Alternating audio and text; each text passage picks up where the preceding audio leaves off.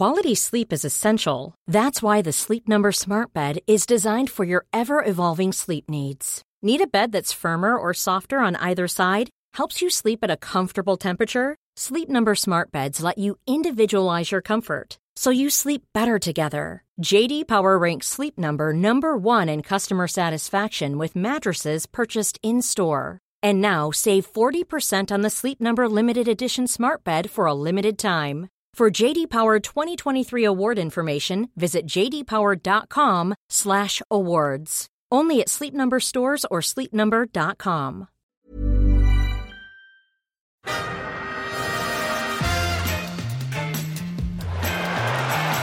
Ahí va a llegar el gol del Arsenal Ozil. Marca Mesut Ozil. After three months out, you can see he's a little bit rusty, but football plays it down the wing to football. He crosses it. There's football. He's football the football. Oh, yes.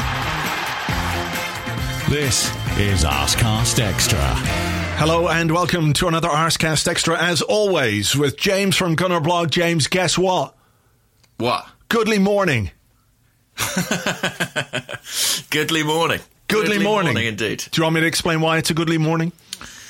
I mean, because football's back, maybe? Yeah, yeah, exactly that. Look, leaving aside what a big bag of shit last night was from an Arsenal perspective, for all kinds of reasons that we are going to delve into on this podcast, we have football and football related things to talk about again after three months where we've just sort of had to make stuff up and just deal with the bits and pieces, the, the sort of uh, tiny little nuggets of football information that we have. Football was back in, uh, like, it was full on Arsenal again last night. I didn't enjoy much of it, I have to say, but I enjoy the fact that this morning we can get into it. I think I sent you a, a message last night before, before kickoff when the when we got the squad and there was no Mesut Ozil again, you know, this is something we'll talk about. And I sent you a message saying something along the lines of, "We haven't even kicked a ball yet, and we've still we've got like loads to talk about." uh, and then all that stuff happened on the pitch, so here we are. It's all it's all feeling quite goodly to me from that perspective, anyway. Yeah, it, look, it was good to have football back. Did you even did you venture as far as watching Aston Villa versus Sheffield United? I was cooking uh, in the kitchen, so I had it on the the tablet in the kitchen. I was sort of half watching it, and you know, enjoyed really enjoyed the uh, the Hawkeye slash VAR shenanigans that went Sure. on. That was that was an amazing piece of football, whatever you want to call it, just. Uh, banter, whatever the fuck, Uh, a mess. I don't know, but you know, My my favourite aspects of that was the the information that the referee's watch buzzed during half time to tell him it was a goal. Yeah, or, or did that did it not come out that uh, they they they buzzed it to test it to see if it was working, and it did buzz or something. I can't, I don't know the ins and outs of it, but what a fucking disaster from a from a Sheffield United point of view. Um, you know, what if that what if that moment costs them a place in in Europe next season? Yeah, well, I mean, Sheffield United it was who fell foul of the whole Carlos Tevez Yeah. mess and ended up in the courts of arbitration and all sorts. And I, I mean, who knows? It could it could go the same way. I mean, a massive decision it, and uh, probably the only interesting thing in that game, as far as I could tell. Yeah, it didn't seem to uh, to have a great deal going for it. Whereas Manchester City versus Arsenal. The circus is in town. uh, look, where do we even start? The Ozil stuff, I think we can do later, right? Um, Okay. We've got some Yeah, questions his, he was that. somewhat overshadowed, wasn't he? His his thunder was stolen. by a certain Brazilian Unbelievable. Yeah, unbelievable though that, you know, all the stuff that's been going on in the world and all of a sudden all the focus from an Arsenal fan's point of view, of course, is back on, on Mesut Ozil and he's not in the squad and why he's not in the squad. I mean, nine subs and you can use five and he's not in the squad for tactical reasons. okay, right. We will discuss that a bit later on. I'm sure we have a question or two about that, but let's talk about the team that Mikel Arteta did pick. Um, Yeah.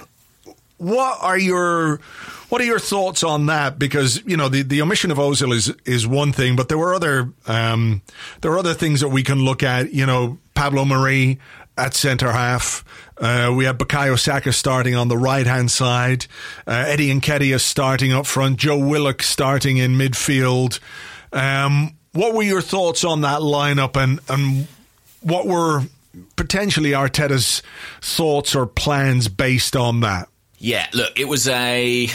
I, look, I saw a lot of predicted teams doing the rounds before this game, and I don't think I saw any that got it right, which tells you that it was a very bold selection. I mean, my first takeaway from it was it's a young team, it's a really young mm. team.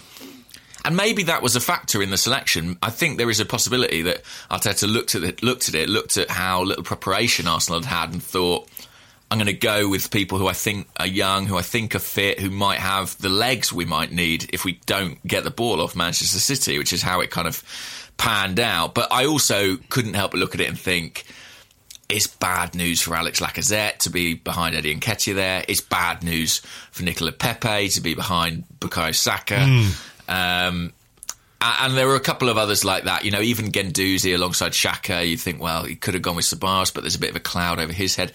And and maybe, you know, some of the players whose future is in question played into their selection. Ceballos not starting, and David Luiz of course, uh, not starting. Although he did replace him with Pablo Mari, who's not exactly a cert to be here in the future either. So, yeah, I mean, it was a really bold selection, one that had one eye on the future and one that incurred an element of risk, certainly. I mean, what yeah. was your response to it? Yeah, it was pretty similar in that, you know, he, he is, I think, looking to the future. I, I, take what you mean about Pablo Mari. We haven't seen anywhere near enough of him to make a decision about whether he's going to be good enough or not. Um, yeah. But you know, he's 26 years of age, so he represents something of a future. David Luiz, at 33 years of age, with everything that's gone on, certainly does not, you know, so that played into that. I mean, I, I, I completely agree with you about Pepe and I agree with you about Lacazette. It doesn't augur well for, for their futures, um, based on the, the team selection. And I just, you know, I have to say that, uh, this isn't a game that I thought we were going to win. It's a game I thought yeah. we would lose. Um, it, it's a game I expected us to lose. And the fact that we lost uh, you know, of course, it's frustrating, and the circumstances in which it happened lead to these talking points and these sort of um, emotions rising up. But you know, stepping back from it, you know, this isn't a game which uh, you know really has wounded me in any way. If anything, it has simply just reinforced some of the things that we already knew, um, and we can come back to those. The other thing I, I, I think it's fair to say is that losing Granit Xhaka, who's one of our most experienced players, after three or four minutes was um, was unfortunate and probably uh, had a significant impact um, on the way that we you know we were set up or what Arteta's plans were. And similarly, losing Pablo Mari to injury after about twenty minutes. So when you lose two players to injury in the opening twenty minutes, playing against a team as good as Man City uh, in the circumstances in which we're playing them, you know, coming off this three month break because of COVID 19, uh, you know, the fitness issues and, and sharpness and all of that kind of stuff against a team that is much, much better than you anyway. You know, whether you've got this sort of um, equalization of, of fitness and everything else, City are just better than we are. There's a, you know, we can all see that. We all know that. The, the, the gap between us and them is huge. So, you know, with all those circumstances and with everything that went on in the game, you know, I'm not losing my reason over, over last night's result, but it does sort of tell me uh, or reinforce some things that, that we already knew.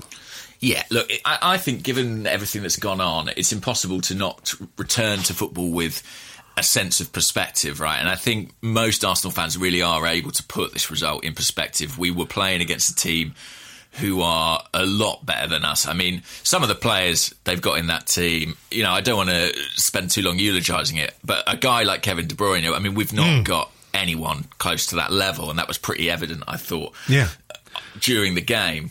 Um, you make a good point. Go on. Oh, sorry, go on. I was just going to say, even David Silva, you know, winding down is yeah, yeah. sort of on a different level.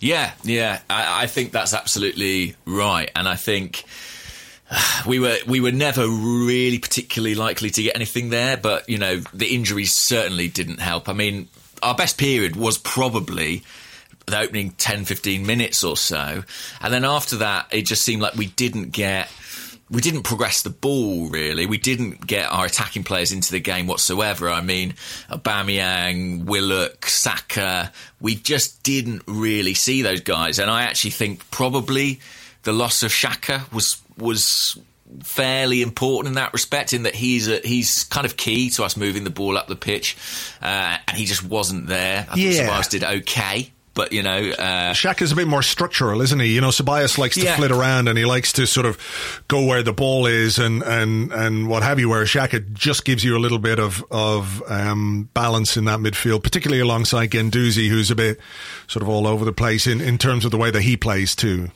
Yeah, it's interesting. I mean, I had uh, someone who doesn't, who's not an Arsenal regular watcher, text me and say, sort of, where is Guendouzi playing? Is he playing number ten, kind of thing? And I was like, no, he just he just runs around a lot, um, and that is his style. And actually, I thought he had a pretty decent first half, and he had a pretty good performance against Man City at Etihad. I think it was last season, um, but he just got overrun. And I think the other thing I was going to say, what was I going to say? The defending, the passing. I don't know. I think that was kind of it. Oh, that was it. Arteta's team shape. It was a little bit different, really, to what we've seen. You know, it, it, previously on Arsenal, as they say. Oh, yeah, yeah. Uh, I've that, all right. Previously yeah. on Arsenal. Wonder where that came from.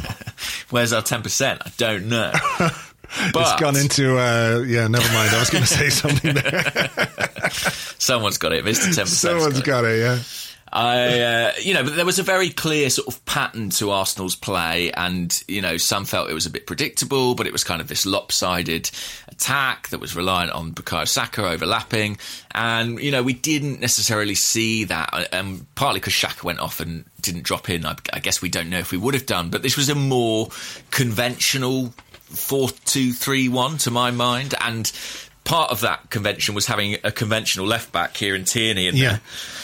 And I think if you're looking for positives from the night, I thought his performance was actually really pretty good, especially before he had to fill in at centre half. And the fact that he came through unscathed in a game in which, you know, certain other players didn't, uh, that is a piece of good news for Arsenal. Yeah, yeah. Look, and I think if you are looking for positives from last night, there were some in the sense that Bellerin and Tierney did 90 minutes each after struggling, you know, with injury for most of the season. So that's a positive thing, uh, you know, assuming that they don't feel the effects of that too much for, for Saturday against Brighton. Bernd Leno, look, a, a brilliant shot stopper made some incredible saves last night. The flip side of that, of course, is that when your goalkeeper is that busy, you've got problems. Um, and I just thought as well that there were one or two moments within the opening 15, 20, maybe 25 minutes um, where potentially we could have caused City some problems with the right pass. There was one with Kieran Tierney, I think, where maybe it was just his body shape wasn't quite right to play the ball in behind for Aubameyang. I'd have to watch it again just to just to double check that. But that felt like if the right pass was on, or maybe if Tierney was, you know, three or four or five games into, you know, this period, you're just that little bit more sharp. You're a little bit more aware. You can see things that, um, you know, perhaps you don't see when you're playing your first game for for over three months. For Tierney, what is it? His first game since. November something, or when did he do his injury? It- you know, um, it was before time, Christmas, you know, so that was his first game for for over six months.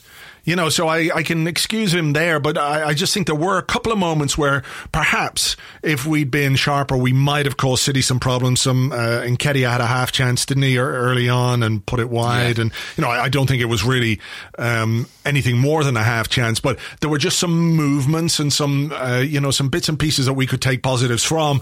But then I think the the injury to Pablo Mari had a pretty significant effect on on the team because you know, I saw David Luiz come on, and uh, I'm not going to say my heart sank, but I feel like we play differently with Luiz on the pitch. You know, that if we are a little bit afraid of what he might do, I wonder is that the same, uh, you know, as his teammates? And it looked to me, and I could be wrong here, and I didn't look at heat maps or anything like it the arrival of Luiz coincided with Arsenal sitting a bit more deep. Therefore, City were able to exert a lot more pressure. They had that spell, didn't they?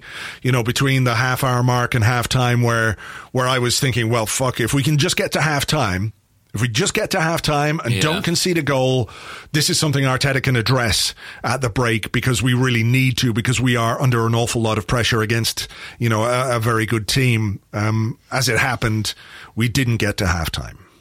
Yeah, no, I think I think you're right. The injuries played a massive part in uh, kind of changing the game, particularly the introduction of Luiz. It was interesting, actually. I was texting a couple of physio people last night, and they were sort of saying that these injuries weren't necessarily ones that you would expect off the back of the layoff. Do you know what I mean? That these weren't the kind of muscular things that we expected to get. They were both a bit unfortunate in that they kind of were twists or came after collisions. So Arsenal were pretty unlucky in that respect. Um, yeah, I think Luiz coming on did change things, and and I, I think that really if he wasn't picked, we know, and we've spoken so many times. And to be fair, Mikel Arteta kind of made it clear last night to an extent how highly he thinks of David Luiz.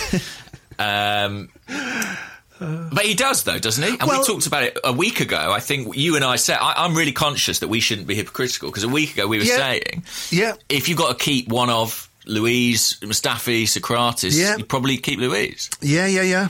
Um, I think it's easy to flip on it and be like, "Oh yeah, we've always said he's shit," but we, No, you no, and I no. haven't. No, that's true. That's true. And I think under Arteta, he was improved. But, you know, I think last night was.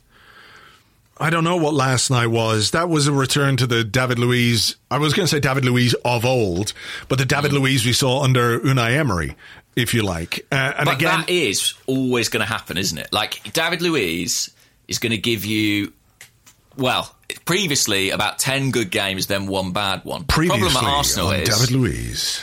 the problem at Arsenal is there are less. The, the, the, ratio of mistakes at Arsenal from Luiz is much, much, Hmm. much higher. Well, does that not suggest, you know, that despite what we said last week, the evidence is telling us that this is a player, because of his age and the period he's in in his career, he's in very sharp decline. You know, Very possibly, very possibly. Is that not a possibility in that he's conceded four penalties uh, at Arsenal this season? He has been sent off twice. Uh, and you could argue maybe on both occasions he was a little bit unlucky. I mean, the, the foul um, on Mahrez was probably a foul, but, you know, there was one on Nketiah which was quite similar um, up the other end of the pitch, which wasn't even given as a free kick. You know, and I'm not trying to excuse Luiz or anything like it. You know, the way he defends lends itself to referees making those kind of decisions, and they're making them more and more, and they're penalising him more and more. You know, the the the defending at times this season has been crazy. But I wonder, James, what what's your thoughts on if Mikel Arteta thinks highly of David Luiz? Does it say more about David Luiz, mm. or the options Mikel Arteta feels he has available to him at centre half right now? Uh, I think it says more about the latter, but I also think it raises an interesting question as to, given that he thinks so highly of him, why didn't he play him? And I think that that opens up a whole other conversation about David Luiz's current situation. And I think that is really interesting. You know, L- Luiz's interview after the game, whatever you may think of it, and he did slightly throw those above him under the bus there. Um, which I'm sure certain people won't have minded. But I, I think. I, I, I think of Alex Oxlade Chamberlain's weird, weird, weird, awful performance at Liverpool, and I kind of think why. What is Luiz in a sort of very odd situation where he literally doesn't know if he's at Arsenal for two weeks, two months, or twelve months right yeah, now? yeah, yeah. And, and and you know, I know that doesn't excuse his mistakes, and I know he's made plenty of mistakes when he's not been in that contractual situation. But my hunch is that that uncertainty is a big factor in why he didn't start the game. And I don't think he's someone, you know, we know concentration is an issue for him. He's not someone, I think part of the reason you probably felt so sick to your stomach when he was coming on is because he's not someone you imagine hmm. picking up the pace of a game and immediately attuning to it. Sure. Do you know what I mean? Yeah, sure. But he's also 33 years of age, hugely experienced. Mm. You know, he should be able to compartmentalize what's going on off the pitch in terms of his contract, in terms of his future.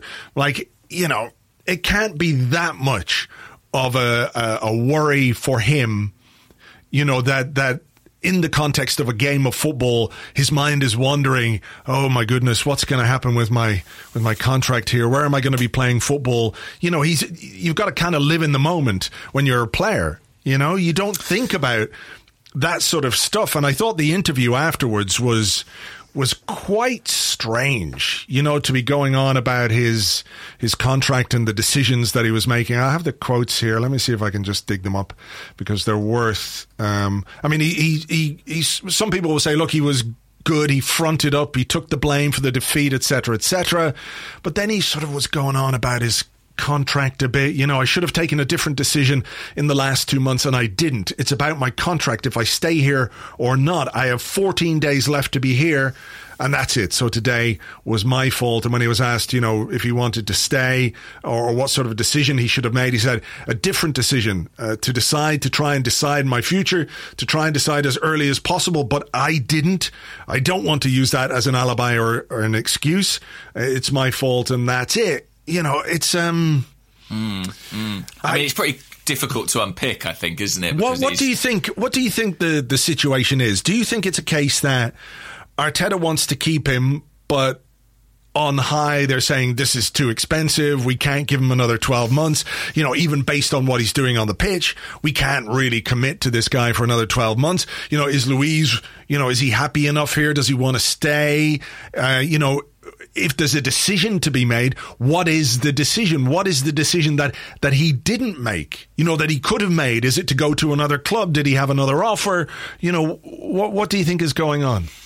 I think that, uh, well, I think that Luiz and his representatives were quite content with Arsenal saying that they weren't going to talk about these contract issues until they had a greater sense of financial perspective. Mm. You know, in the midst of really, this ought to have been negotiated kind of when coronavirus was sort of at its peak as a crisis. People didn't know how long it'd be going on, if football was coming back, what the financial ramifications would be. And so I think that Luiz and Joachim probably were quite happy to let Arsenal kind of knock it down the line and think, well, look, we'll get to this conversation. I don't think they envisaged the conversations being dragged out quite as long as they have. And they're not the only ones. You know, it's also Dani Ceballos in this position. It's also uh, Pablo Mari, yeah. Cedric. There are four players who do not know if they're at Arsenal for two weeks or the remainder of the season, uh, or beyond that. And, you know, Arsenal, I, I, suppose, are having to look at the economics. You know, they're having to look at the numbers and say, maybe we can't justify this, even if Arteta likes Luiz. You know, how much does he like Luiz? Mm. Does he like Luiz enough that it means he can't bring in a player this summer, for example? Yeah. I mean, where where do we go with that then? I mean, do we just sort of say, well, look, this is an unfortunate side effect of the consequences uh, or the circumstances that we're dealing with with COVID nineteen, with the football lockdown, with nobody really knowing when football was coming back. Although we have known for for what about a month at least that, that this game was going to be taking place on this date, and therefore there needed to be some clarity regarding the futures of some of the players who are in this position: Luis Suarez, uh, Mari, and um, uh, Ceballos. So, I mean, is it a failure of uh, those on high to sort these situations out, or is it simply a case of these are really complicated, difficult situations that nobody's had to deal with before, and therefore we have to give you know give the people who should be sorting this out a little bit of a pass? I mean, where do you stand on that? I think, of course, it's a little bit of both. I think the, the situation with Arsenal, I think, is kind of trickier because there are also contracts like Pierre-Emerick Aubameyang, like mm. Bukayo Saka that might have an impact on the financial situation. You know, you might be looking at the 200 grand that's currently allocated David, to David Luiz and thinking, could that be reallocated elsewhere? So, although we talk about four players, there are really six major issues on the table, I would say, uh, at a minimum. And uh, you know, of course, it would be better if Arsenal had sorted that out sooner. I think. I think the bigger question that I'll be asked of the people above Arteta is I understand your exasperation with David Luiz, absolutely. But every single person in football knew absolutely who David Luiz was when Arsenal signed him. Uh huh. Like we knew. Now he he. Listen, he is making mistakes at a higher rate at Arsenal than he did at Chelsea. Okay, I think that uh, I saw great numbers about it, which is like Oh yeah, a red card every 160 games with Chelsea. It's every 13 games with Arsenal. A penalty every 53 games with Chelsea. Once every six and a half games with Arsenal. And listen, I think that that is down to two things. I think it is David Luiz you know, being at the tail end of his career and dropping off significantly. I also think we've seen a lot of defenders come into this Arsenal team, this Arsenal squad, and look worse than they did previously. There are still big structural issues in this team that affects centre halves dramatically. But nonetheless, when we lost Koscielny, everybody knew that David Luiz was not the same sort of defender. And everybody knew he would make mistakes that once every, whether it's six games or 10 games or 20 games, his head's gonna go and he's gonna implode and that's just what he does. I, I am frustrated, but I can only be so frustrated with him because he is 33. He's been doing this his whole career. And we knew that and we chose him. So and I think that's I think that's where the questions should be asked, really. So it's sort of like buying a snake and leaving yeah. it in a room with your children and then castigating the snake when he eats one of them. And the snake is a really nice snake. It's a, it's seemingly the friendliest snake. It's always doing press conferences and interviews. And Everyone loves the snake. Going to Rwanda and shaking hands and doing photos and you know it's kind of everyone loves the snake. The snake's always smiling at the training ground, but at the end of the day, the snake will eat your children. Yeah. By the way, I'd suggest that uh, in the Luiz entourage, it's not David that's the snake. But I think, nonetheless, point not taken. pointing at, not pointing any fingers, but I think that. Um, yeah, look, I, I think that's where you have to ask. And there's been a lot of chat about the, the money involved in signing David Luiz and the money involved in re signing David Luiz. Mm. And I guess, I mean, looking on the brightest of sides, if Arsenal don't re sign David Luiz, maybe they've learned a lesson there. Maybe. Yeah, I mean, I think you, you make a really good point, and the wider point, of course, is squad building and recruitment and dealing with, um, you know, uh, putting together a, a, uh, a squad that can be competitive. And what we did, I think, on the last podcast, you know, we, we had a bit of a laugh about it where we said, look, look at all these central defenders we have, but what is the partnership? How do you make it work? Yeah. And then we said, look at midfield you know what is the what is the way to make that work in terms of the personnel that we've got? And then you look at what we've got up front and you look at the question marks over uh, question mark over Aubameyang, question mark over Lacazette, question mark over Pepe, question mark over Nketiah, and I don't mean it in a bad way, but just he's at the beginning of his career, so there are things for him to answer.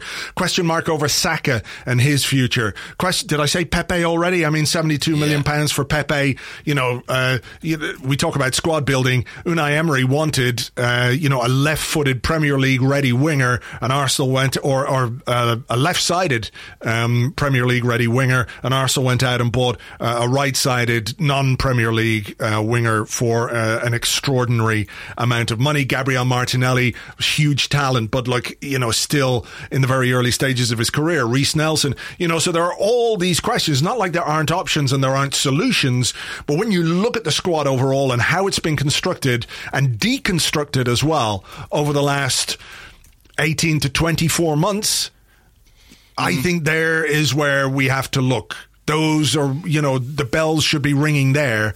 And and people have individual responsibility managers and coaches and all that kind of stuff.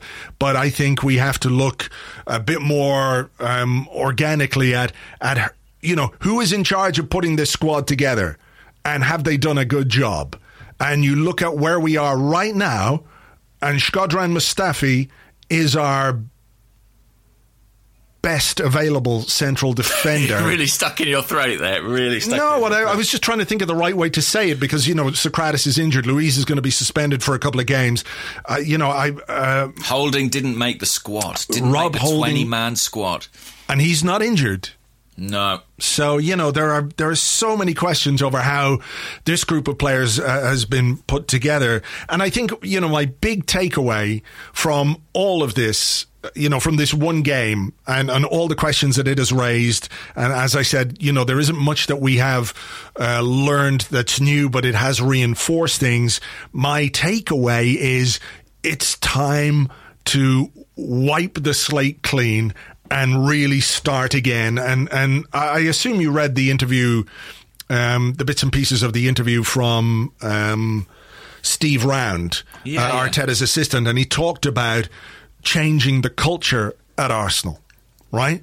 Yeah. He wants to instill this new culture, and you can see that there are players who do not fit, do not mm. fit into that culture, and now when things are the way that they are in football, with things the way that they are at Arsenal, now is the time to make those changes happen. And it might cost us in the short term, both financially and perhaps on the pitch. But the sooner we make those changes and the sooner Arteta can implement this culture that he wants, which I think is um, more in line with what we would all like to see from Arsenal, the sooner we start that process, the sooner we can start to close the gap to you know the gap is huge to Man City and and and Liverpool and and everything else. We all know that, but the way we can close that gap is by winning the games against Brighton, winning the games against Wolves, winning those games, the sort of bread and butter of the Premier League. And what he needs are players who will buy into what he wants, and those that don't or won't or can't have got to go. Start all over. Start all over. Now is the time. Yeah, I was chatting after the game with Amy Lawrence and a couple of other guys from the Athletic, and I forget who said it, but somebody said, and they weren't an Arsenal fan, I don't think. They said Arsenal can't move on until certain players move on, mm, Absolutely. and that that is the case.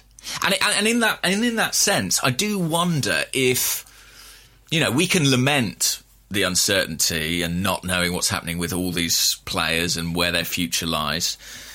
But maybe we should also embrace it.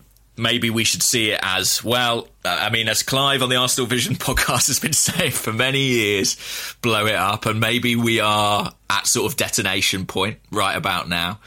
And maybe the crisis that has enveloped football and all those things, you know, maybe that provides a natural exclamation point for the, the demolishment of this squad to really begin. I well, don't know. Yeah, it does because like football has never experienced a period like this where everything is in this kind of state of chaos, you know, because of what's happened.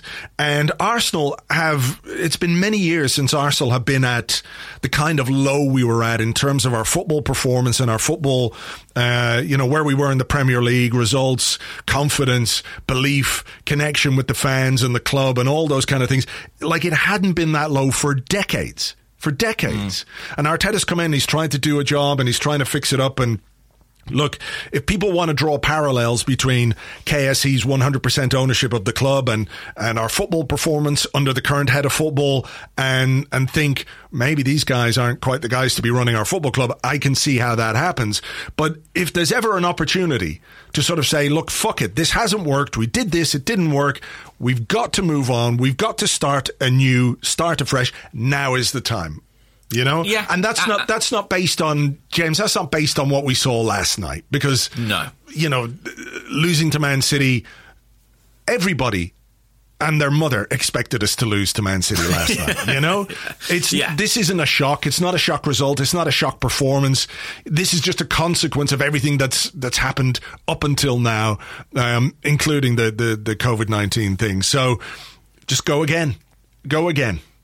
Yeah, I think we are in that place. I think we are in that place. And sort of what I kind of took away from last night partly was okay, you know, all for all the talk of Champions League or all the talk of European qualification, I don't even think that just pursuing that relentlessly in the short term is really the right thing Yeah. for Arsenal to do. Yeah, I mean, the, the ambition is perfect to get mm. back into the Champions League. Perfect. You know, to ultimately create a team and, and build a club that can challenge for the Premier League title. Those ambitions, there's nothing wrong with those. But we've got to be realistic about where we are, how long it's going to take us to get there, and how we're going to get there. Short term fixes will not do anymore. No, They just we've won't. tried so many short-term fixes. I mean, Luiz is, is the most obvious and in some ways the most egregious, but I would argue there are others. You know, Sokratis was kind of the same. You know, another example of a player who was brought in older, you know, and we thought, right, hopefully we can just get back into the Champions League. Unai Emery, I think, was in some ways the ultimate short-term fix. Here's Yeah. a guy with a track record of winning the Europa League, you know, getting teams into the top four, or whatever. Mm. Let's go for him. We'll be back in there, and then we'll then we'll figure out what we're going to do. Yeah. It, I don't think it's going to work. I don't think it's going to work. We can't. We haven't been able to buy our way back in. For various for various reasons, we haven't bought the right people necessarily, but now we have to build something. And you know, Mikel Arteta, I think, was really hurting last night. If you watched his post-match interview, Yeah. He was really not happy. I think he was embarrassed because he was going back to Manchester City, you know, against his mentor. He knows that team inside out. I think he would have really wanted to make an impression. You know, maybe hmm. he'd be realistic too, but I think he wanted to make an impression.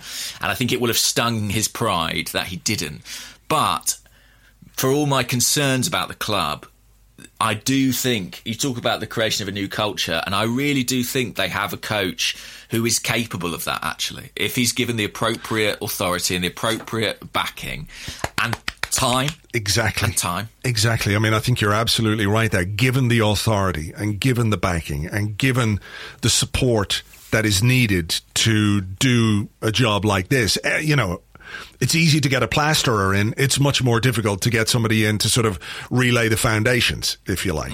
So he does need and and uh, you know if we want to get back to where we we uh, hope this football club can be, you know, I like I said to you the other day, I haven't listened to an Arteta interview or read anything that he said that I have found um, unreasonable or or completely egregious or anything Yeah. like that. Pretty much everything he says, I'm on board with.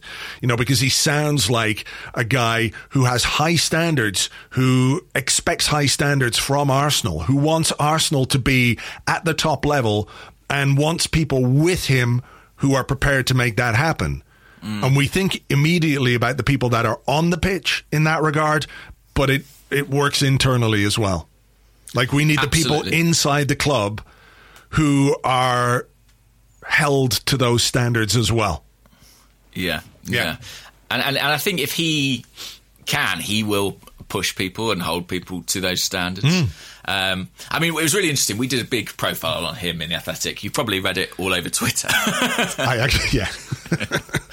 but um, no, it was it, it, it was fascinating because uh, the feedback was generally great, but there were a couple of people who were like, "I mean, this is you know, where's the where's the dissenting voices here? Where are the people who don't within the club who don't rate Arteta, who don't think he's doing a good job?" And the honest God truth is talking to you know multiple, multiple, multiple sources. There aren't really any. Everybody is so impressed by this guy. And where the criticism comes from and where the analysis comes from is from Arteta himself and his coaching staff who know they've not done anything yet. Who know hmm. this isn't good enough and who know the results aren't where they want them to be and who are intensely self critical and intensely self analytical. And, and that is the kind of character he is. You know, he will be acutely aware after last night of how far away Yeah. Arsenal are. Yeah. And I think less than in, more so than in any transfer window we've seen in the last few years, I don't think we can afford the quick fix solution. I don't think Thomas Partey's a lovely idea. I don't think it's going to happen. Do you know what I mean? Yeah, yeah, yeah.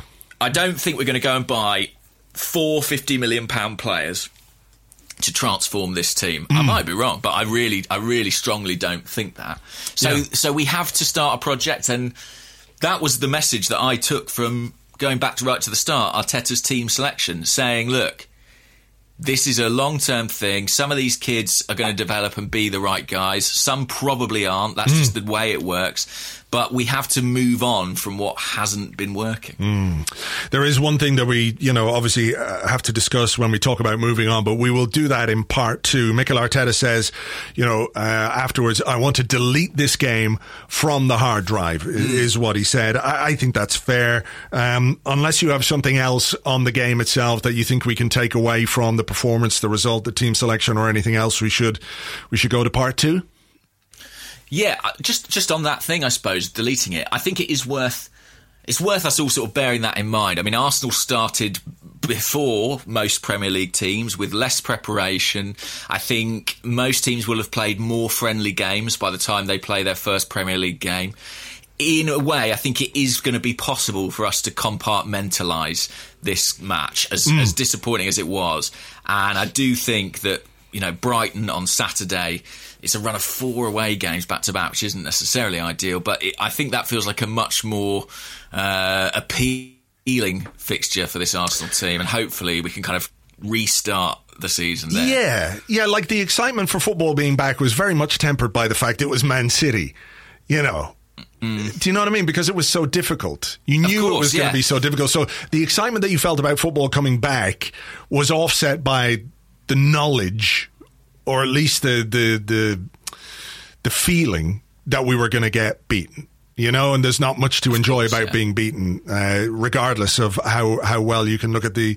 Uh, you know the quality of another team. So I do think Brighton on Saturday is a more appealing prospect, and certainly a game from which I think um, we might be able to learn more about the future, um, as opposed to the things that we know we have to move away from. So so let's see.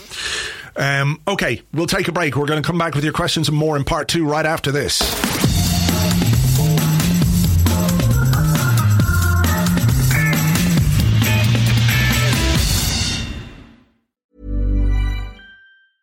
When you're ready to pop the question, the last thing you want to do is second guess the ring. At Bluenile.com, you can design a one of a kind ring with the ease and convenience of shopping online. Choose your diamond and setting. When you find the one, you'll get it delivered right to your door. Go to Bluenile.com and use promo code LISTEN to get $50 off your purchase of $500 or more. That's code LISTEN at Bluenile.com for $50 off your purchase.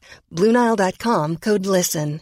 Quality sleep is essential. That's why the Sleep Number Smart Bed is designed for your ever evolving sleep needs. Need a bed that's firmer or softer on either side? Helps you sleep at a comfortable temperature, Sleep Number smart beds let you individualize your comfort so you sleep better together. JD Power ranks Sleep Number number 1 in customer satisfaction with mattresses purchased in-store. And now save 40% on the Sleep Number limited edition smart bed for a limited time. For JD Power 2023 award information, visit jdpower.com/awards. Only at Sleep Number stores or sleepnumber.com. Welcome back to the Arsecast Extra. This is part two of the show where we answer questions you sent to us on Twitter at Gunnerblog and at Arseblog, also on the Arseblog Discord chat server, which you get access to if you are an Arseblog member on Patreon. Um, James, you're going to the game on Saturday at Brighton. I am. Um, you know what's what's the situation from your point of view? Because obviously we saw an empty stadium last night.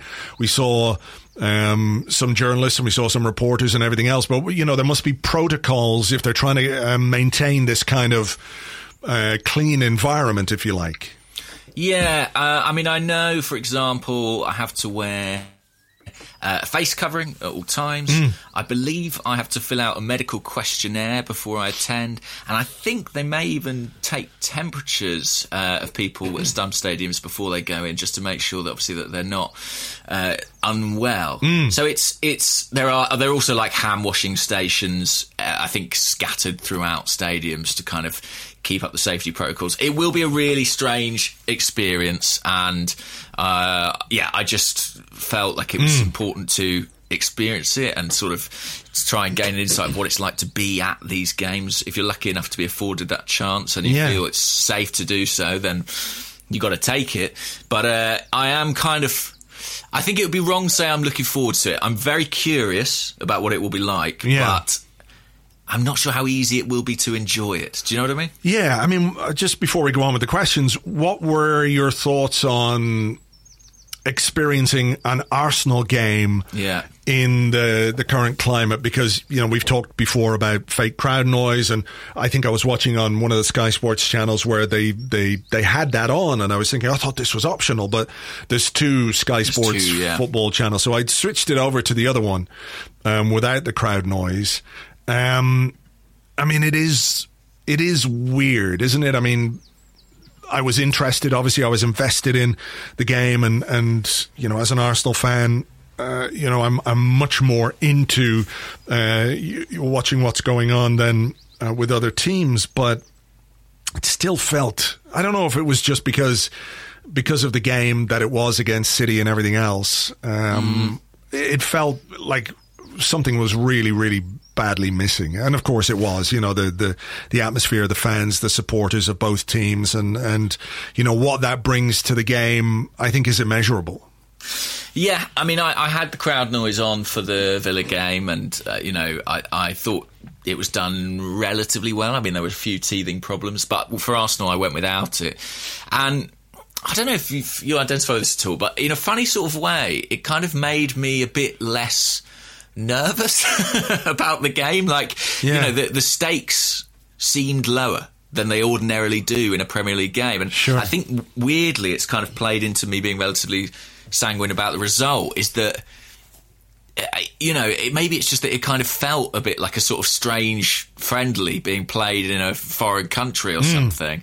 And so subsequently, I didn't necessarily attach as much importance to it. I also felt early on, in a curious way, like it might be helping some of our players. I sort of thought, well, you know, the crowd aren't on their back. When City go forward, it's not sort of amplified. The tempo isn't kicked up by the by the crowd. I mean, what became clear as the half wore on is that City were perfectly capable of turning up the tempo themselves, uh, and then we really started to, started to struggle. Uh, I mean, it was just a very very different spectacle, and I it, it did feel different to me as well as a fan. Like I didn't feel the dynamics and the emotion of the game to the same extent. But then how? I think how could you? Yeah, yeah, true. Okay, well, look, here's a question to kick it off, and we referenced the Mesut Ozil situation in the first uh, part of the show. Um, 1886 underscore blog at 1886 underscore blog on Twitter uh, says, should fans know the truth with the Ozil saga, or are successive managers right to cover up the issue and cite tactical reasons? And there was obviously a bit of. Um, I don't know whether you call it um, hilarity or whatever on Twitter, but uh, you know it's very similar to what Unai Emery said when he left Mesut Ozil out of the squad. It was for tactical reasons. Nobody believed that that was the case, and I certainly don't believe that that's the case when Mikel Arteta is talking about it. So, how do we find the balance between this ongoing, seemingly never-ending uh, saga with with Mesut uh, with Ozil over the last couple of years, anyway? With the need to sort of keep things in house and, and do things uh, in a respectful way, with Ozil being our highest paid player. Uh, and the responsibility that, that sort of comes with that, and the expectation that comes with that. So, you know, where where do you stand on all this? Ah, I can't believe, I can't believe we're doing it all again. Um, and yet, I absolutely can. I mean, just as a sidebar, by the way, there are some pretty good tactical reasons that you might leave Mesut Ozil out against Manchester City away from home. Out of the squad entirely? Well, that's where that's where I think you encounter some problems. But out of the starting eleven, certainly, I think there would be a really strong case for that. Um, yeah, look, I mean, I think clearly something has gone on, something has changed. Arteta selected him pretty consistently, didn't he? In the Premier League, he was a mainstay in the team, uh, and something between between uh, the the cease in football and now has changed that. And my understanding is it's something relatively recent, you know, in the last kind of week or so, um, and. I suppose I've always sort of been on the side of the fence that says that Mesut Ozil is, you know, is a problematic figure now at this football club and hmm. has been for some time. And you know, people really didn't like Unai Emery, so when he didn't pick Ozil, it was Emery's fault. Well, then Freddie Ljungberg didn't pick Ozil, and now Mikel Arteta isn't picking Ozil. I mean. Some at some point, the weight of evidence makes you think, okay, something is really, really an issue here. No, hmm. Yeah, there is one common denominator. you know. I- and you know, it's not about talent. I don't think. I think it's about attitude, and I think it's also about this idea that what is Arteta doing? What was his starting lineup? It was a starting lineup for the future, and Özil is absolutely not the future of this team or of this club. He is seeing out his contract and has been for at least a year now, uh, and it's it is a shame, I think, actually, because while he is completely professionally entitled to take the money that is earned from him, uh, it just feels. It just feels unfortunate, doesn't it, that it's kind of played out this way with this intransigence on his side and the club, you know, the club and the coaches seemingly kind of willing to see him go. Yeah, like again, like you said it. It's not a question of talent because he is an incredibly gifted football player. You know, uh, some of the things he can do, the vision that he has. Um, you know, the ability is. There's no question about that for me, but it's all to do with the application or the ability to produce. And you know, we talked about David Luiz being a player in in decline and and making more mistakes because of that. I think we're looking at Ozil over the last couple of years. You know, his output has has declined as well. It's gone off a cliff. Um, and I think Yeah. you're right as well. You know, look, Emery was a difficult guy for people to get behind, and, and certainly he wasn't somebody that I connected with. So you could see how, you know, other players and and uh, what have you, they might struggle to connect with him as well. But you know, was it was it with Freddie Ljungberg that there was the incident when he took Ozil off in a game and he threw- threw his his gloves or he kicked his you know Gloves, kicked his was it, gloves yeah. away and all that kind of stuff. So you know, if he's if he's going to behave like that with a guy that he knows is a a legend of the club, but b brought in to do a job in a really difficult situation with no help whatsoever. Remember, he had like Per Mertesacker, who's the academy manager, to help him, and a goalkeeping coach, and that was all Freddie had. You know, if you're a senior player and you're taking responsibility, you know, uh, within your role at the club, that's not the way you behave. So if you're going to behave like that in those circumstances, you know, it probably speaks to to to much wider problems. And if we're seeing them again now with Arteta, who was a teammate of Ozil, who who tried in the pre-lockdown period to to re-establish him, if you like, in terms of playing him regularly in the Premier League. He didn't get a great deal out of him in terms of performance. I think there was one assist, wasn't there, in the in the West Ham game? But you know, Arteta has tried, and here we are again. Here we go again. And ultimately, when we talk about needing to start afresh and to start over and to move on, as a football club, as a fan base, I think we, you know, Ozil is is one of those players who who has to go, and that's not a that's not out of personal dislike of Mesut Ozil or anything like it. You know, I've always said that if we could get the sort of performances that we knew he was capable of out of him, it'd be fucking great for us. But uh, Emery couldn't, and Freddie didn't have a great deal of time. He couldn't, uh, and and still suffered a little bit from from Ozil's um, personality, if you like. And now it looks like it's happening again with Arteta, and you know.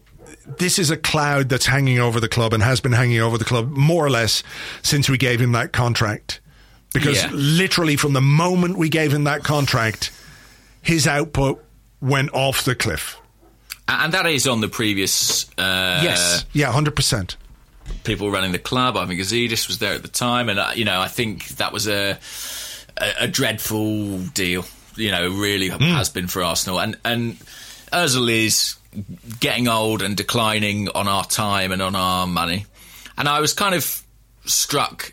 You know, I, I think Özil does a lot of great things off the pitch. Certainly, you know, I mean, his charity work and that sort of stuff. I think I've been a bit cynical about him in some respects in the past, and I and I accept that you know he's a good citizen, but his life and his career is entering a different phase now, and it's it goes well beyond.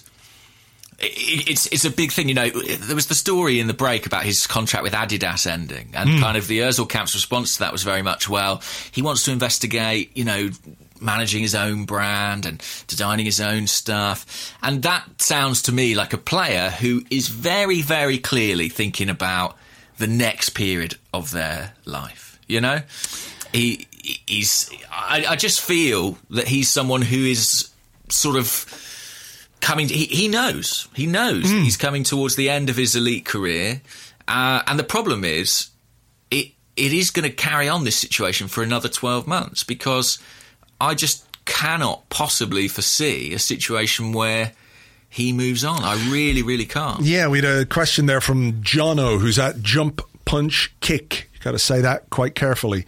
Um, he said, I know he didn't play, but would you be in favour of the club paying out the last year of Ozil's contract at the end of the season so we can move on from him? Uh, I enjoyed having him at the club, but I think the past is holding us back. I mean, do you think there's any realistic way, A, that Arsenal could make that happen from a financial point of view, or B, reach some sort of compromise deal with Ozil? Because, like, can he be Yeah. can he be enjoying any of this, or does it? You know, is it a case that it just doesn't matter to the extent that he's happy or willing to see out the last 12 months, uh, you know, at a club where he's a not really needed, not particularly wanted, not necessary.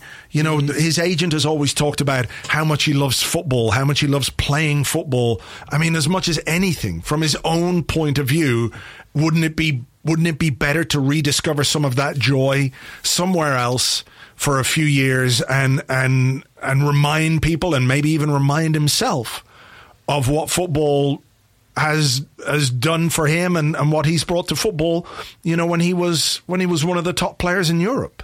Maybe, maybe. But I mean, I, I do wonder, after what happened with Germany and all that, if there's an extent to which Mesut Ozil's relationship with football is not what it was. Mm. And, th- and that's speculation on my part, but I look at a guy who, who has, at a young age, played for Real Madrid, arguably the biggest club in the world, who at a relatively young age won the World Cup, reached the summit of the game, hmm. sort of achieved everything, presumably, that he might have dreamt that he would achieve. Yeah. And then uh, went through this very traumatic experience with the German national team. And he's and he's just in a different place in his life now. You know, he married recently, recently became a father as well. You know, we, we never know to what extent these things might influence, you know, how they feel about their playing career, whether it just becomes a job, whether it just becomes, you know, a means to provide.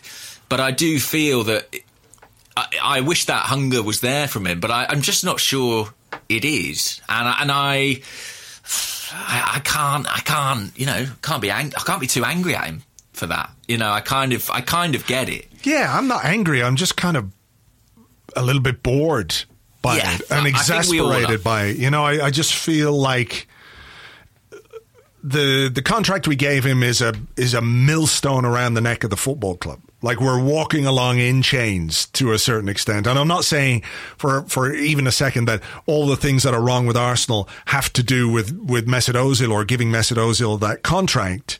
But it feels like something we need to liberate ourselves from in order to start again. That's very true. You know, that, that sense of Arsenal can't move on until some players move on. That's been true at Arsenal for a really long time. And, and in fairness uh, to Sanllehi and the rest of the gang, I think they've made it pretty clear that they don't really want him around. Um, it may be Arteta is of the same mind. The only thing I would sort of put as like a coda on this is Arteta can set very high standards and is not quick to let people know when they haven't met them. He also He is quick to let people know, you mean? sorry, sorry, he, he is quick. Yeah. Exactly. But he is also quick, I think, to uh, potentially forgive them and grant a reprieve if he feels it's appropriate. Yeah, You know, I- fair point. Dani Ceballos is the one I always think of. Mm. You know, was was criticised for his attitude, etc. And then, you know, as Arteta's put it himself, he trained like an animal and was back in in the team. Uh, there is a way back potentially for Özil, but like you, I kind of am a bit sort of exhausted by it. And even if there is a way back, it's only for another twelve months anyway. Mm. It's not the future, is it? No, I mean, I, and I think even if you were able to sort of make the case that look, having Ozil around for another twelve months, we have a you know th- this talent within the squad. We also have this experience that he can bring. You know, as somebody who can who can help and guide some of the younger players and some of the younger talents within the team. If you could make that kind of case, it'd be easier to swallow. But I'm not sure. I'm not sure that's even it. What what are what are the young players learning? from Mesut Ozil. You know, I'm sure. Look again, Yeah. like Luiz, he's popular. People like him. He seems like a nice guy on the training ground. But if you're if you were looking for a player to provide an example for the young talents that we have at this football club, I don't think he would be it. You know. No, no, absolutely not. Um, right, let's have another question. I mean, uh, this one from at Invincible blog is not messing around. Do we just cut our losses and sell Pepe now? Um. No, no, I don't think so. You don't sell your house at the bottom of the market. Do you know what well, I mean? that's part of the thinking. Yeah, that's part of my thinking. Like it would be a really bad time to sell, you know, just from a purely financial perspective, which isn't to say I'm convinced by Pepe the player and Pepe the signing. Um, you know, I think we, if we're going to talk about three managers over the course of the season having doubts about Mesut Ozil, the same is true for Nicolas Pepe because very, very true. Yeah, good point. Emery clearly did and, and said it. Freddie did and said it. Uh, Mikel Arteta did and said it. You know, so it hasn't even been private reservations. They've made some of these reservations public. Um, the fact that he wasn't in the squad last night, the fact that he or wasn't in the team last night, I guess you could say raises a question mark. The fact that he didn't even get on raises a question mark. Um, the only sort of thing that I would say is that it was his second season at Lille when he really kicked off. So he did have a kind of indifferent first campaign at Lille. yeah. Um, it also wasn't a campaign in which Arsenal went fucking down the toilet as we did under Emery. It wasn't a campaign when we had a, you know, Lille had a temporary manager. I don't think it wasn't a campaign where they they hired a, a rookie coach or anything like that. And it certainly wasn't a campaign which stopped for three months because of a worldwide pandemic. So Sure. I, I think the more time goes on, the more you can question the wisdom of the deal. But I do still think there's time for it to be put right, and I don't think we have quite enough incontrovertible incontrovertible evidence that this is not going to work out. I mean, I still think there's a chance it could. Um, but I mean, again, I'm not going to put a great deal of money on it. No, I, I think you don't sell now because a what do you get? His reputation is worse than it was 12 months ago. The transfer market is certainly deflated compared to what it was 12 months ago. I think there is pressure on the club to try and make this work. I mean, it's a heavy, heavy price tag round the neck of the people making the decisions on the executive side about transfers if it doesn't work. Um, and one thing that was really clear, actually, in talking to people at Arteta and Emery is, and, and, and Emery made pretty clear himself, the head coach is a part of the process for recruitment, but it is not on them. Do you know what I mean? It's very clearly on the people above. And I think Pepe it's a it's a, it's a really fascinating one because again, I mean, we we can see he's got ability, can't we? Hmm. Yeah. Yeah, you you definitely can. I mean, you look at some of the goals that he scored, the free kicks. Um, you know, the way we saw him play for Lille I mean, he came in and was asked to play in a different way at Arsenal. So again, you're looking at the you're looking at the the strategy, the recruitment strategy, if you like. Like, why Yeah. did we buy this player to fit into a team that does this when he was a player who thrived in a team that did that? You know what I mean? Yeah. So, uh, but there's there's definitely some talent there. But again, it comes down to how Mikel Arteta views it and and where he sees a place for him in his team. I mean, it's not uh, what's the word I'm looking for here. I'm not blind to the fact that he picked a left-footed player on the right-hand side last night, but it wasn't Pepe. Yeah. So But I- you know, whatever you may think of Saka being asked to play that position, if you're asking me to pick one of them on form, you know, you do go for Saka. I think. I, I- I think. Well, I mean, I would probably play Saka on the left. Yeah. So would I. So would I. So, Which, yeah. But I mean, Arteta, you know, he's he's got this preference, hasn't he, for Aubameyang on the left? So it's it's uh, yeah, it's a really interesting one, Pepe. I mean, the other thing to say is that do you do you have do you give any credence to the idea? I saw some people sort of suggesting a little bit of a conspiracy theory about the team selection that. Arteta looked at the two games this week, decided Saturday was the winnable one, and therefore Luiz, Pepe, Lacazette would all have played on Saturday, and that would be the stronger team.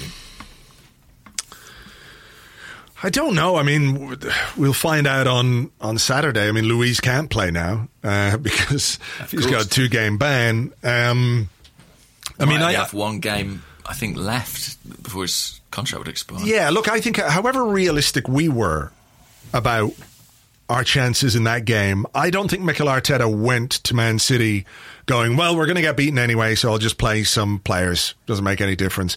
You know, I think he sent a team out or picked a team that he thought could get some kind of a result against Man City. And of course, his game plan was blown up inside 20 minutes with the two injuries and, you know, the, the, the catastrophe uh, that was David Luiz on the night.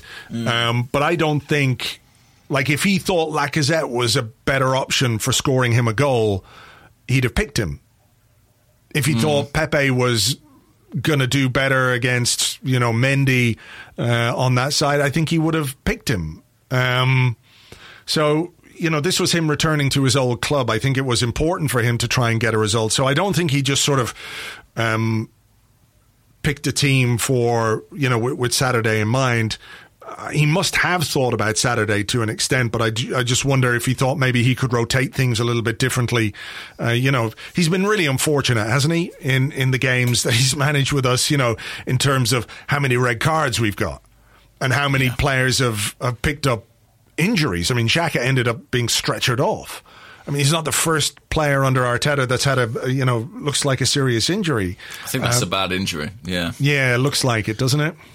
yeah. From from from what I heard, it's not not at all a good one. So he could be out for some time. He's, he's definitely been unfortunate. I personally think I don't see it that way. I don't think this was a team that was kind of geared to focus on Saturday at all. Um, but there will be rotation in this period, almost certainly. And you know, I think Pepe probably will get some time. Did he get off the bench yesterday? No. No, he brought on Nelson, Maitland Niles, and who was the other one? It wasn't Martinelli either, was it? Because we had a few questions about that. Um, I forget who the final change was. Don't know. Don't know. I'm trying to Too many subs in the game. Hard to keep track. Yeah. Um. Oh, it was Lacazette. There you go. Shows what Ah, an yes, impact that's right. he made. Uh, by the way, Kia Joorabchian's just spoken to Talksport, and he said the situation from Arsenal's point of view will be resolved this week. Not just David Luiz's situation. There are several issues within the whole structure that will be resolved. well, I mean, that's inevitable because there are rules uh, outlined by the Premier League which say by June 23rd, players who are in the situation with, with the contracts, like Ceballos, uh, Pablo Mari, um, Suarez, and Luiz, have got to be resolved by that point, one way or the other. So this is not like this is not anything based on last night. This is just what Arsenal have to do anyway. So Yeah, it's uh, It's a very. I mean, look. It, I mean, it'll be a newsworthy few days. Well, you would you know, imagine. here, let me ask you this: Would you extend Luiz to the end of whatever's left of this season? Hmm. Would you? So what have we got? We've got Pablo Mari, and we don't know how long he's out, Mm-hmm. and we have to make a decision on extending him anyway. I imagine that will happen. Um, then we've got Mustafi, Sokratis, who is injured, Sokratis, who's got like a, we think maybe like a two week injury.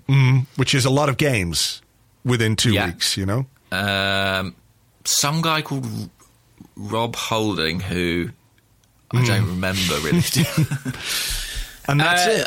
And that's it. We've got Callum Chambers, who's who's injured, and then you're looking at where if you have to go further down, you're looking at well, like Zech Medley. been yeah. training. Yeah, Yeah. he's been training with the squad. I think. Do you know what? I would. I would extend him. I, I, you know, look, I, like I said, I don't think he's got a future. I don't think our future should involve uh, David Luiz, but I think in the very short term, there's not a great deal that we can do. Um, you know, we've got 10 games or nine more games and maybe three games in the FA Cup. So, unless he's going to go all in with somebody like Zech Medley, I don't know that we've got much choice in terms of extending Luiz until the end of this season. I wouldn't extend Luiz beyond that, though. No, I mean, let's have a think about it. So his contract ends June 30th. When do we expect the season to end? End Um, July, is it? Yeah, um, I guess the end of July. There were some more uh, games announced. Uh, the details of three more games were confirmed. So, Wolves on July the 4th, uh, Leicester, Arsenal Leicester on July the 7th, and the North London Derby is on July the 12th. And after So, that, we've only got three more games. So, you're looking at, 26th of July is apparently the end date. well, there you go. Arsenal Watford. Hmm. So you're looking at a month on top of Luiz, 200 grand a week. Um, Is that how much he's on? we think so. We think so. Um, certainly, it's an element of the reporting around his earnings that has not been disputed vociferously. Right. Um, Gotcha. I think it is a fair estimation. So let's say, uh, let's say that costs you eight hundred grand. I mean, it's a lot of money, but what else can you do? You can't sign a player. Can't buy a player. So I think if Luiz is prepared to do that deal, he might be like, "Why would I do that deal if I'm not going to get an extension? I might get a cruciate ligament injury in that time, which means I don't get a new deal for next season." I think a lot, like Ryan Fraser at Bournemouth, for example, has told Bournemouth. I don't want to. I don't want to sign till the end of the season because I need to look after my future. He's leaving on a Bosman. Um, I think it will cement Luiz's uh, popular unpopularity rather among the Arsenal fans if he takes that choice. But it would be a potential choice. Yeah. Um, but if it was in my hands, I would extend it for for four weeks. Yeah, I, I know that um, people will find that crazy, maybe uh, in the light of what we saw last night. But I just look at what else we have and the injuries we've picked up and the chance of picking up more injuries, and I think we might need somebody there. Yeah. Yeah. Although, uh, what I would say is, and I've got to be careful with wording this, but but what we know about Luiz, and I'm sure what some people might have sort of inferred watching last night is, when he's not a happy bunny, you know about it, and you know about it on the pitch. Um, you know, he was not happy really under Unai Emery, from what we understand, and that was reflected in his performances. When he, uh, his relationship with the coach deteriorates, his performances tend to deteriorate as well. So it's only worth keeping him on if some if everything's okay as okay with Arteta as he seems to suggest it is. Yeah, I mean, he did say the coach is amazing. I think that's what he said in his interview. I don't think his I don't think his beef is with the coach, and I don't. No. Yeah, no, that's that's not my impression. Um, but yeah, I mean, what about this question? Matt, who's at Mattster four thousand, says genuinely interested, uh, which is always nice, rather than all those t- Pretendy interested people. pretend interesting questions we get. What would you go with as starting centre backs for the rest of the season? And then as a side note, he says, and why wasn't holding on the bench last night? Surely he can't be worse than Luiz. It's a good question. Um, yeah, what would my starting centre backs be? I mean, look, we've only got Mustafi and Holding. It's all we've got for the next game. That's it. Unless we unless we play Zech Medley, which seems like throwing him in at the deep end. Um, Are we down to Mustafi and Holding now? Is that right? well, Luiz is suspended for Yeah, two games because it's his is out. second red card of the season. Sokratis is out for a couple of weeks, as far as we know. Chambers long term injury. Um, Panos is out on loan. Yeah, Mavropanos is on loan.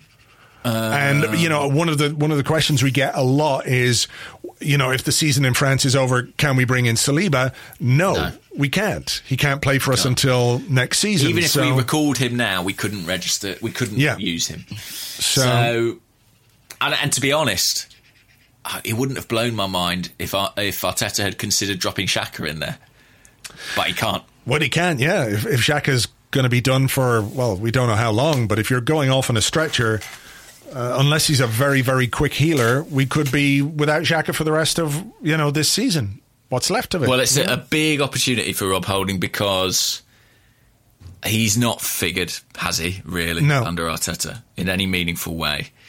And to be left out of the matchday squad, you know, obviously Ozil dominated that conversation, but that was not good for Rob Holding either. Yeah. Um, so, yeah, so from nowhere, he's going to get a chance. And it's really difficult to make an assessment on him because we haven't really seen him.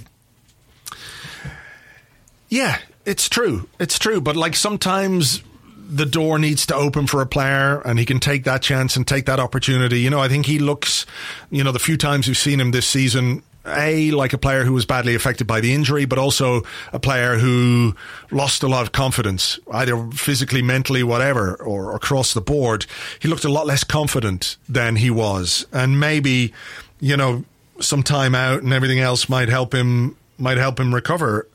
I don't know what choice we have at centre half now, other than Mustafi and Holding. Uh, I saw Mustafi go down injured. I think he was on the receiving end of a uh, hefty enough sort of a tackle, and he was injured. There was certainly a scream that went up, and I was like, "Uh oh!"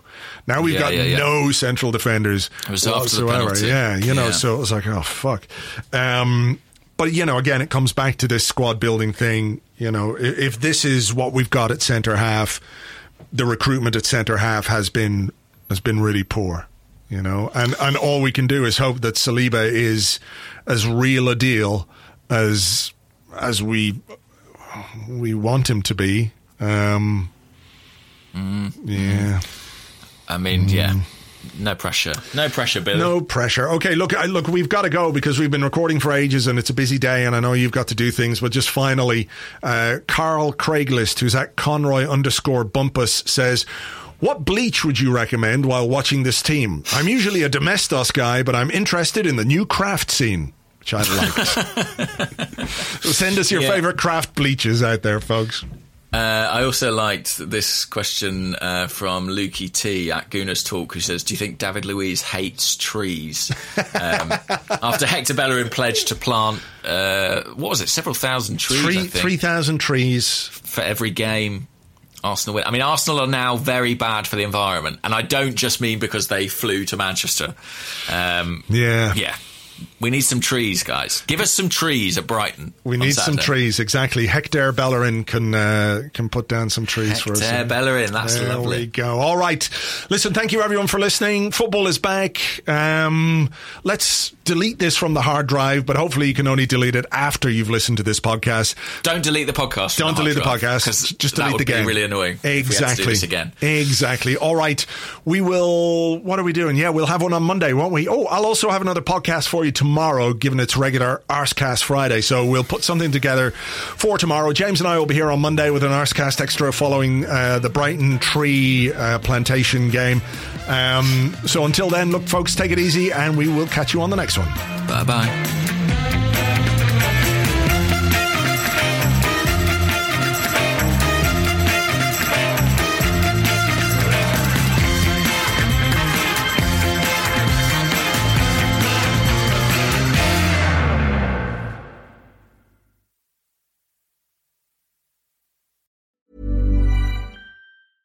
Mom deserves the best, and there's no better place to shop for Mother's Day than Whole Foods Market. They're your destination for unbeatable savings, from premium gifts to show-stopping flowers and irresistible desserts. Start by saving 33% with Prime on all body care and candles. Then get a 15-stem bunch of tulips for just $9.99 each with Prime. Round out Mom's menu with festive rosé, irresistible berry chantilly cake, and more special treats. Come celebrate Mother's Day at Whole Foods Market.